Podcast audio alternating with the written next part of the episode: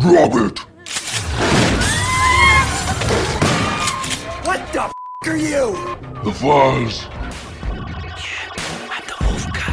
Yeah, that's right, Wolf Cop. It's all in the name, really. Written and directed by Canadian director Lowell Dean, this B grade movie is Teen Wolf meets any hillbilly cop show, really. It breaks all the rules when it comes to traditional horror slash werewolf movies, so don't be expecting any silver bullets in this one. Not set in a particular time frame, but it definitely does have the 80s vibe with the cinema photography and equipment used throughout the film. It is set in Woodhaven and follows alcoholic worst cop of all time, Lou Garou, played by Leo Fafard, who one night investigates a disturbance in the woods. As you do, Lou is knocked out and mysteriously cursed by some random cult foreshadowed in the opening credits. This gives him heightened senses, great healing abilities, and obviously makes him very hairy. Drinking and eating donuts only seem to make him more stronger as a werewolf. Hmm, talk about your Dutch courage.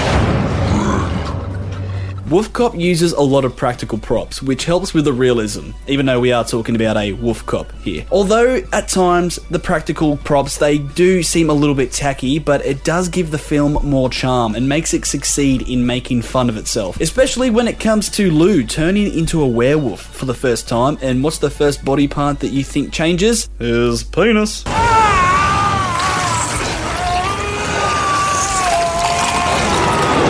Think that's awkward. Wait for the sex scene in the jail cell to Moonlight Desires.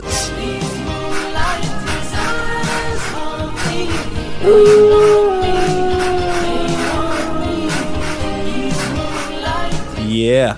Awkwardly awesome, I say. All in all, Wolf Cop is entertaining, backed by a pretty decent cast, including Amy Matysio and Jonathan Cherry. It's got a killer soundtrack, and the only real flaw I can take from Wolf Cop is that it takes a little bit longer than anticipated to get into the action. But once it does, it is action all the way, including time to make a Wolf Cop cop car and to discover shapeshifters. Yes, that's right, shapeshifters. Like I said, Wolf Cop breaks all the rules. I give it three Teen Wolves out of five deadbeat cops.